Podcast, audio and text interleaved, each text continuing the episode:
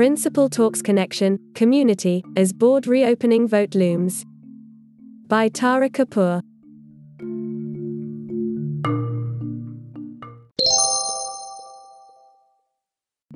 Citing urgency for face to face interaction, the Palo Alto Unified School District is pushing secondary school partial reopening in January.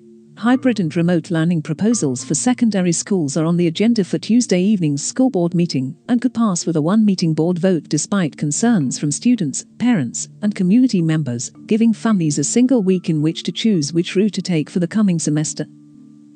As the main authority who would be responsible for carrying out the plan at Palo Alto High School, Principal Brent Kline is thinking a lot about student mental health, the school community, and student teacher relationships that thrive off of real life connections. Kline told the Paly Voice in an interview on Friday, October 30th. Most important time we can have as a school community is to bring a reconnection back.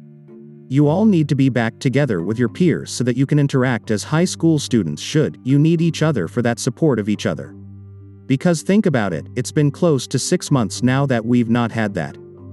The proposed plan for January is twofold, offering distance and partially in person hybrid options. Distance learning will flow similarly to the first semester virtual scenario, with daily synchronous classes and interaction with teachers and classmates via Zoom from Tuesday through Friday, and a Monday schedule to be determined. The hybrid model, on the other hand, would follow the same bell schedule, but also permit students to attend English and history courses in person one or two days per week, depending on the number of students selecting the hybrid mode. Cohorts of a maximum of 14 students will attend in person classes, separated on campus by grade level. However, there is a possibility that distance classes may increase in size as a result.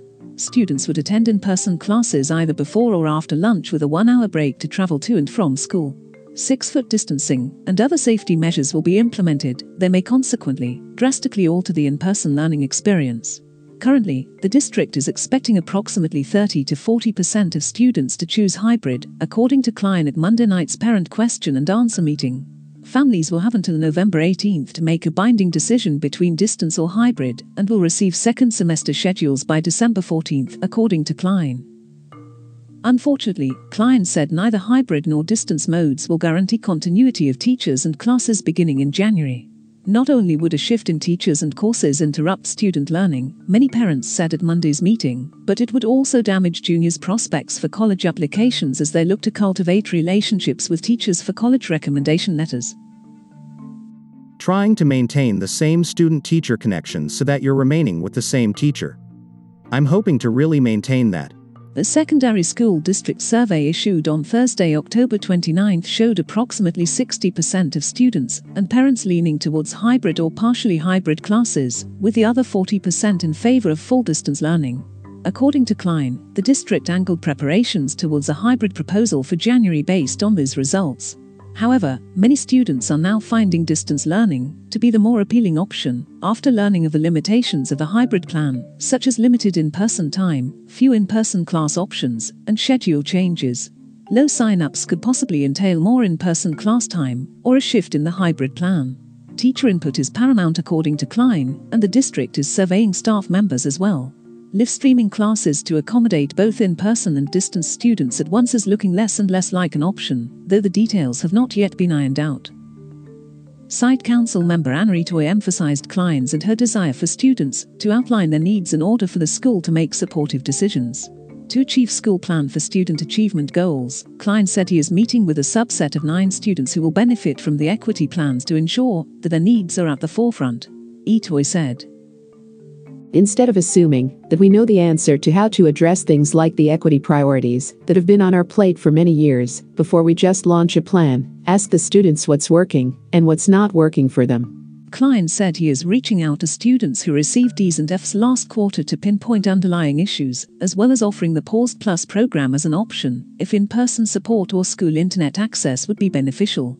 Both Kline and Etoy recognized teachers' heroic efforts to engage with students while miles apart in distance learning, allowing the school community to still flourish despite the circumstances.